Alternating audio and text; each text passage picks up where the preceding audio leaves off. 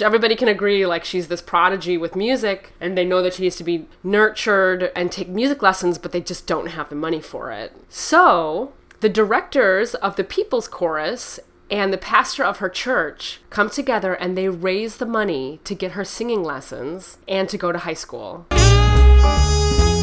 She sought permission to perform at the Salzburg Festival, and she was denied permission to sing. But because she was already so popular, she showed up anyway. And Nice. the first night of the festival, she sang at this smaller concert hall. But then, like, the word spread like wildfire, and people started coming to see her at the smaller venues. And then they started moving her to, to bigger venues, like a hotel ballroom. And then there were like hundreds of people showing up just to see her active defiance and her amazing singing voice. And she was like one of the biggest hits of the festival. So. Take that, Germany.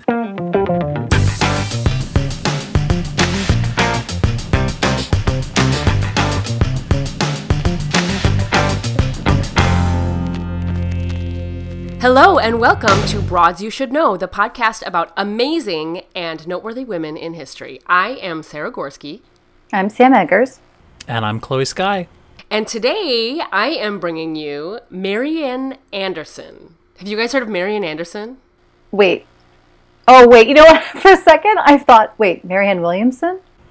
No, yeah, it's like, wait. Ooh, no, not Marian Williamson. Marian Anderson. That's M A R I A N. My first thought was Gillian Anderson, so No. no relation. I don't, I don't, I don't think that, I don't think they're the same person. Who's Marian Though- Anderson, Sarah?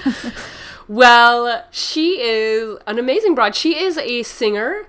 Uh, and she's a black singer, or she was. She is no longer on this earth. But she is a huge icon in um, the civil rights movement. Um, I don't want to like preemptively say the greatest peak of her accomplishments. I want to get to it organically in the story. So I'm just going to jump right in and and get going. So, Marian is born February 27th, 1897, in Philadelphia. Her dad sold ice and coal uh, at the downtown train station, and eventually he opened his own liquor store. Her mom had attended seminary and worked as a teacher before she got married, but because of the racist laws in Philly, she couldn't teach there. I apparently in Philadelphia at the time, you had to have a certificate, a teaching certificate, if you were black, but if you were white, it didn't matter. You didn't have to have a certificate. Oh, jeez. Like, can you, can you, what? What? The Sounds more I learn about about right. all the racist laws of our country, the more I'm disgusted. So she, um, her mother uh, ended up going into childcare. She was a childcare worker. And Marian is the eldest of three girls, and the whole family are devout Baptists. They're members of the Union Baptist Church in South Philly. Uh, and her aunt, Mary, not to be confused with Marian, Aunt Mary encouraged Marian to join the church choir, and she brought her around to all the local concerts, the church concerts, the YMCA, the benefits, and other community music events. And she just kind of like sparked this love of music in Marian. Uh, and when she's as young as six, Aunt Mary starts arranging for Marian to sing for local functions. So she would get paid like 25 to 50 cents to sing a couple songs at like local barbecues and local fundraisers and stuff like little 6-year-old Marian Anderson. Aw.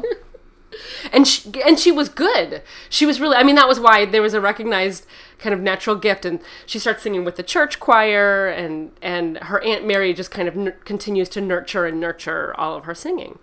Um, and by a te- by the time she was a teenager, um, she was making four to five dollars per event, which back in that time period was the equivalent of like hundred and five dollars today. So when she was a teenager, she was getting a hundred bucks per gig, just singing at these like small local things. When she is ten, she joins the People's Chorus of Philadelphia, and she had a lot of solos.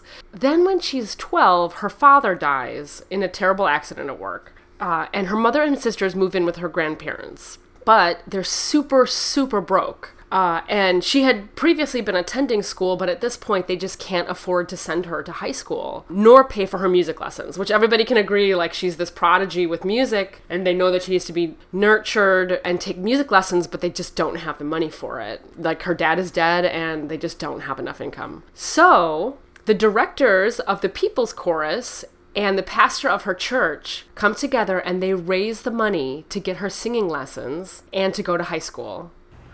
So I I love this part of the story so much. Um, and so she starts taking singing lessons from Mary Saunders Patterson, and she starts attending South Philadelphia High School. Um, so the community just like lifts her up and supports all these gifts of hers and her education, which everyone just agreed they'd been hearing her sing for years and years now since she was six. And they all just came together to support her, and I just love this so much. Can't imagine how much pressure she was feeling. Like the whole community put all of their resources together for you. you, you better I- you make know what? something happen. I didn't find any quotes from her about that, but I think uh, I mean, I'm sure she was super grateful. You know, Yeah. just it's a lot of pressure. Yeah. yeah, it would be a lot of pressure, but then also just what a what an amazing gift to kind of carry with you, like the hope of the people mm-hmm. that that brought you to the places you are. Just amazing. Yeah. So anyway, a- after high school, she applies to the Philadelphia Music Academy, which is an all-white music school, but she's rejected because. Uh, and this is a quote from from their uh, admissions department. "Quote: We don't take coloreds." So she's rejected from music school, but she keeps on studying on her own, um, and with the community and church's help. And she eventually meets Giuseppe Boghetti, uh, and she auditions for him, singing this rendition of "Deep River," and he is blown away, and apparently was brought to tears. She brings him to tears, uh, and he is super obsessed with how amazing she is. And he arranges for her to have a concert in New York City in April. This is April 1924. Not many people attend and the reviews aren't great, but it's kind of like the first start of her like getting out of Philly. Um, and then the following year, in 1929, or, I'm sorry, 1925, Marian wins a singing competition with the New York Philharmonic. And she gets to perform with them in August of uh, 1925. And the critics, critics and audience love the concert. It's super well received. It gets rave reviews. Uh, and then she starts singing all around the U.S. She starts touring, but she hits uh, a ton of racial pre- prejudice. There's a whole bunch of places that just won't let her sing at all. There's a bunch of hotel. She can't stay in the hotel rooms and eat at the restaurants. And there's just all this, all of these massive issues because of racism. And it kind of stilts like because of that like she's successful but then her success is like stilted right? Like her career can't seem to grow very quickly and she keeps running into all these issues. Um, she despite all of that she does um, sing at carnegie hall in 1928 um, and in 1929 she sings at orchestra hall in chicago. And the reviews at orchestra hall are kind of mixed. They're like, oh, she's amazing, but she seems not fully developed yet, which is such a such a weird music critic thing to say. Um, but at the same concert, it happens that there's two representatives from the Rosenwald Fund in the audience. And they think she is just amazing. And after the concert, they are like, Marian, you have to apply for the Rosenwald Fellowship. And she gets it and she is given fifteen hundred dollars, which is a lot of money compared to fifteen hundred. That's a lot of money back then. Um, to go study in Berlin. So she goes to Europe and she begins her European tours and her European singing career. And she has huge success. Europe is far less racist than the US is. So she like quickly gains pro- popularity. She has a huge following very quickly in Scandinavia. They're like absolutely crazy about her. They had there's there was one article that says she had they, everybody had Marian fever. Even in like these small towns and villages and stuff like that, they're just she sings and like sold out crowds. Everyone loves her. That's awesome. Yeah. Uh, during uh, well, she was in Salzburg at some point, and the the conductor Arturo Toscanini told her she had a voice quote heard once in a hundred years. Wow. Um, it's a compliment. And so, yeah, she so she goes. She spends quite a bit of time in Europe. Uh, she just she was doing really well then. So even though Europe in general is much less racist than the U.S. is at this point, there still was a ton of racism uh, in Germany. In fact, she was trying to she sought permission to perform at the Salzburg Festival in 1935 and she was denied permission to sing. But because she was already so popular, she showed up anyway to the festival. And the first night of the festival, she sang at this um, at this smaller concert hall to like a super small number of listeners who already kind of knew who she was and, and really loved her.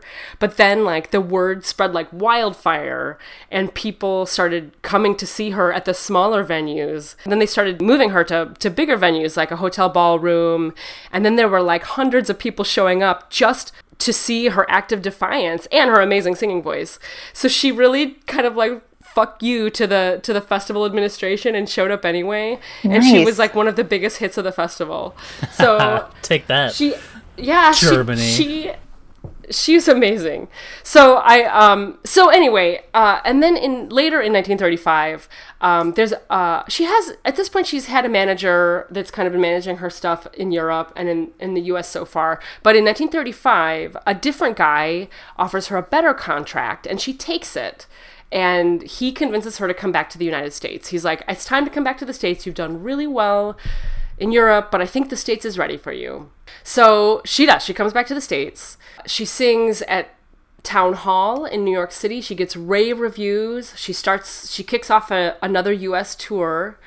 Um, but she still is facing the same issues as before. She's not allowed to stay in some hotels. She's not allowed to eat in certain restaurants. She has to like eat in the kitchens half the time, like of the like of the hotel. They don't want to see they don't want to see a black person like in the white areas, which is ridiculous because she's this at this point she's this highly lauded singer, right? Jeez. Um, in 1937, she's denied a hotel room before she performs at Princeton University, and Albert Einstein is like, mm, "Why don't you just come stay with me?" he like offers up his house. He's like, "Just come stay with me." And apparently, I didn't know this about him, but apparently he was, it, he like really was this like pro tolerance, like he really was this anti racist figure. So when when she encountered all of this opposition, he was like, "No, stay with me," and they became friends. And then she always ended up staying with him when she would go through town. And even right before he died in 1955, she saw him like right before then. So there was like I love this little like nugget of a story that like her and Albert Einstein like became buddies. yeah, I um, never so- would have. I mean, it, it's nice to hear positive things about Einstein after the Mileva Marić's episode. Yeah, it doesn't it doesn't erase it doesn't right, it doesn't. the stuff. It doesn't. But it's you it's nice to hear like the good things. yeah. Albert, like I guess he had like some good, a couple good qualities after all. Yeah, fought against racism is a is a pretty good one, or at least offered safe haven for people of color, even if, I mean, it was just the celebrity ones. Yeah. But uh so anyway, uh she's toured around the US and then this big so this one of this like sh- shining crowning events which is what she is most widely known for uh, s- widely and second widely known for um is the Lincoln Memorial Concert, which is maybe how you heard about her if you heard about her at all. Um so the the background of the story is that uh I think it was Howard. Oh, I forgot to write down the name of the school. Invites her to sing. I think it was Howard University. Um, they invite her to come and sing a concert for them. And at this point, she's been drawing huge crowds and she needs a larger venue than what the university has. Um, and so they, they start, her and her managers are looking around for different venues that they can that they can use, that they can get permission to use. So first they, uh, this is in Washington D.C. So they petition the school board, the Washington D.C. Board of Education, to perform in an auditorium of one of the white public high schools. And the Board of Education's like, no, no, you can't perform there. So they try to book uh, the other biggest hall in DC at the time, which is uh, Constitution Hall. But the Constitution Hall is controlled by the DAR, the Daughters of the American Revolution. So the DAR denies their application because they have a quote white performers only policy as well as they don't actually have segregated bathrooms which was the, the law back uh, back then. You had to have segregated bathrooms and that the space didn't. So they deny her application to sing Uh, and almost immediately, Charles Edward Russell, who's one of the co founders of the NAACP, forms the Marian Anderson Citizens Committee. And they picket the Board of Education and they start collecting signatures for a petition and they plan a mass protest at the next Board of Education meeting. Um, and they start to, to accrue a lot of attention and media attention about this. And the fury kind of grows and grows, as it should. And thousands of DAR members start resigning including Eleanor Roosevelt. And uh, in a letter that she writes to, to the DAR leadership, she says, quote, I am in complete disagreement with the attitude taken in refusing Constitution Hall to a great artist. You had an opportunity to lead in an enlightened way, and it seems to me your organization has failed. Yes, Eleanor. Take that. And she, and she quits the DAR. Uh, and, and she goes one better she asks her husband, the President of the United States of America, to work with Walter White, who's the at that time the executive secretary of the NAACP, and Marian's manager, to convince the Secretary of the Interior, Harold Ickes, to organize an open air concert on the steps of the Lincoln Memorial. Cool. So fuck the fuck these indoor venues. Mm-hmm. Let's just do it on the steps of the Lincoln Memorial. And so so they they do. They they figure it out and they hold this outdoor concert on the steps of the Lincoln Memorial on Easter Sunday, April 9th, 1939. Um, wow. It is attended by 75,000 people, black and white, all in the same, not roped off and shit like that, all in the same area. And it plays on national radio to millions, m- millions of people hear Marian Anderson sing on the radio. Oh. I love this. Um, I know we don't usually play clips, except I'm the only one who breaks the rules. um, Just because I'm not she's- tech savvy enough to really figure out how. And I haven't. I don't think I've I've covered anyone who even like had a clip yet. well, when we have the click clips, it's just so it's just so glorious. I love clips. I do too. Give me a clip, you know. I'm gonna give you the clip of the first song she sings because it's just Oh, I definitely want to hear that. Is it is it from the is it recorded at the Lincoln Memorial? It's like so. This is recorded at the Lincoln Memorial. This is the this is what played on the radio.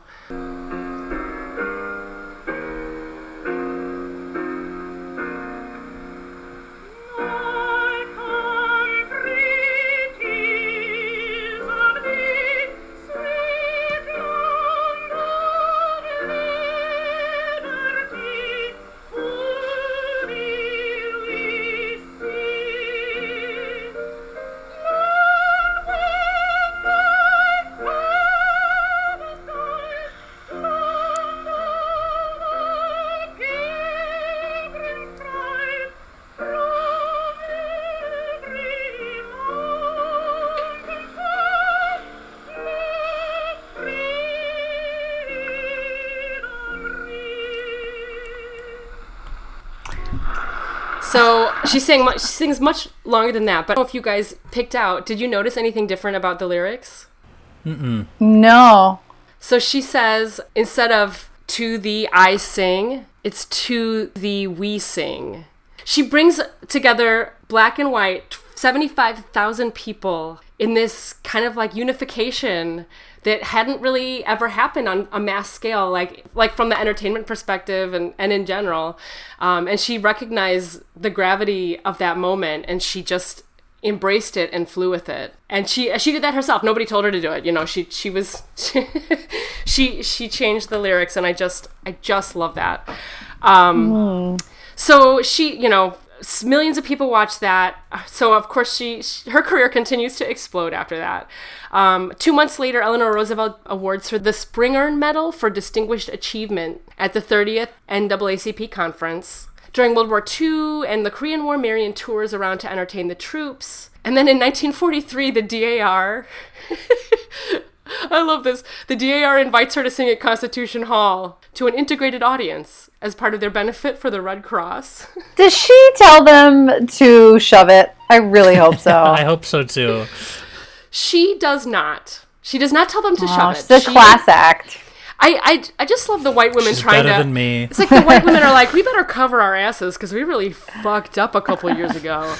Let's invite her to sing. But she does sing at Constitution Hall. And there's a quote from her where she says, quote, When I finally walked onto the stage of Constitution Hall, I felt no different than I had in other halls. There was no sense of triumph. I felt it was a beautiful concert hall, and I was very happy to sing there. End quote. A side note though, the, the DC Board of Education continued to bar her. They still wouldn't let her perform in their school auditoriums at this point. So the DAR, like, the white women figured out, like, oh, we fucked that shit up, we better fix this. But still, the Board of Education of Washington, DC was like, no, no black people. Oh God. Bullshit. 1943.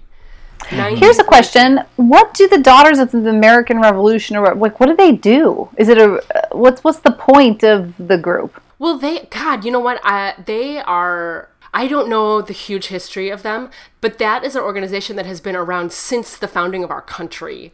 And it was like women who supported the war efforts and they helped to sew the flags back in the Revolutionary War. Um, and they've been around forever. And it's this like old blood, proprietary, like to be a member of the DAR. Like, I don't. I, It's like blue, kind of blue blood, and like maybe they just get together and philan- philanthropic. It's it's of- like it's especially like the wealthy, influential families on the East Coast who are have been around generations.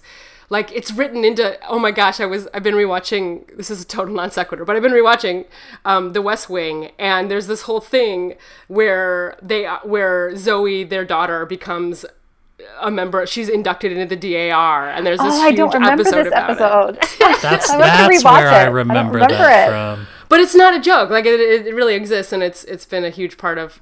Maybe they're worth a broads episode, but this doesn't make me want to do an episode on them at all because. Well, I've always heard Yeah. about them, but it always just kind of sounded like one of those things where you're like, okay, whatever, you know, and um, they just kind of sound like I- they'd be a bunch of bitches, but I'm sure that's not true.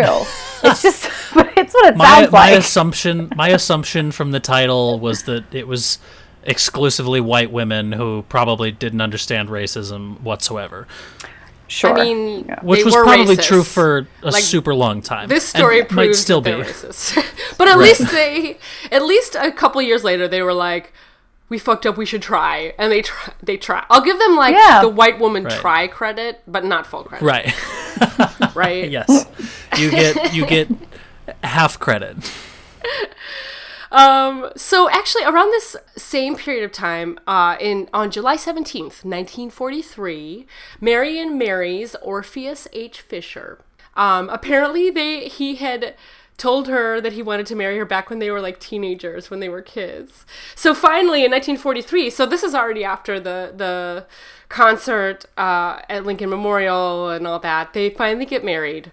Um, and I think he had actually had been married previously and, and had a child, so she has a stepchild now. And they buy a hundred acre farm in Danbury, Connecticut, and they end up living there almost fifty years. And Orpheus builds her an acoustic rehearsal studio and all these other buildings on the property. Um, and this was becomes kind of Marian's home base the rest of her life. But she didn't want to be a celebrity. It was it's this little small Connecticut town, and they always, you know, restaurants and things would try to like comp her a meal because she's a local celebrity, and she never wanted that. She just wanted kind of this small town life. So between all of these big touring gigs, she went back to her little town in Connecticut. The farm that she owned with her husband, and she, she I just love this like cute little side note about her. And now happens the other huge milestone in her career, which is Marian becomes the first black person to sing at the Met. She sings at the Metropolitan Opera in New York in uh, January 7th, 1955. January 7th, also my birthday. Um, she sings at the Met. not in 1955, I'm not that old. She said later, quote, The curtain rose on the second scene, and I was on stage mixing the witch's brew. I trembled, and when the audience applauded and applauded before I could sing a note, I felt myself tightening into a knot. she was like so Aw. nervous. She was so That's nervous so to sing cute. at the Met. She sings so many places in front of so many audiences, and she was nervous at the Met. Um, the Met actually makes her a permanent member of the company, but she never actually performs there again. She just does this one Wow. performance there. oh, And at this point, she's getting kind. she's getting like a little bit old. This is like towards the end of her performance career. She lives a lot longer, but she doesn't perform a lot longer. She does sing though a, a bit more. So in she sings for like all of these inaugurations. She sings for Eisenhower's inauguration. She ends up singing for Kennedy's inauguration. And I, Eisenhower actually sends her as a goodwill ambassador to do a tour in India and the Far East. And she does 24 concerts in 12 weeks, traveling over 35,000 miles. Um, and then Eisenhower also appoints her as a delegate to the UN Human Rights Committee. So she ends up kind of doing, she ends up kind of like segueing at this point into like she's doing a lot more kind of goodwill and like human rights work, which is really cool. Um, she sings, like I said, she sings for Kennedy's inauguration. That's 1961. Um, she does a bunch of benefit concerts for the civil rights movement, for the NAACP, and all these other organizations. And then in 1963, 1963 is a huge year for her. Um, she sings at the March on Washington. She receives the Presidential Medal of Freedom, uh, which the Medal of Freedom is awarded for, quote, especially meritorious contributions to the security of national interest of the United States, world peace, or cultural or other significant public or private endeavors. So she, she gets one of those, a Presidential Medal of Freedom. And she releases an album called Snoopy Cat The Adventures of Marian Anderson's Cat Snoopy. Which is apparently about her cat, her her black cat. She like re- releases an album about her black cat. I love it. So she was she was a cat lady. yes, and then this is Good also the year. Um, this, she also ends up um, in 1960. She starts um, 1963 starts her farewell tour, and she ends it two years later. Uh, she begins her tour at Constitution Hall in 1964 and ends it at Carnegie Hall on April 18th, 1965. And then she officially retires from singing because she has sung a lot. It's a long time. She still does a few little things when she's retired, and she's won uh, uh, and awarded tons of awards, uh, including a Grammy Award for Lifetime Achievement, which was in 1991. Um, in 84, she got the Eleanor Roosevelt Human Rights Award. Um, she has like 24 honorary doctoral degrees from a bunch of different universities. Uh, in 1980, the United States Treasury coins a half ounce gold commemorative medal with her likeness on it. So she's another coin broad, kind of. I love it. Our second one. So we haven't had another coin broad since Sacagawea, I think, right? Yeah, I don't think so. Not that I've checked. In uh, 1986, Orpheus dies after 43 years of marriage.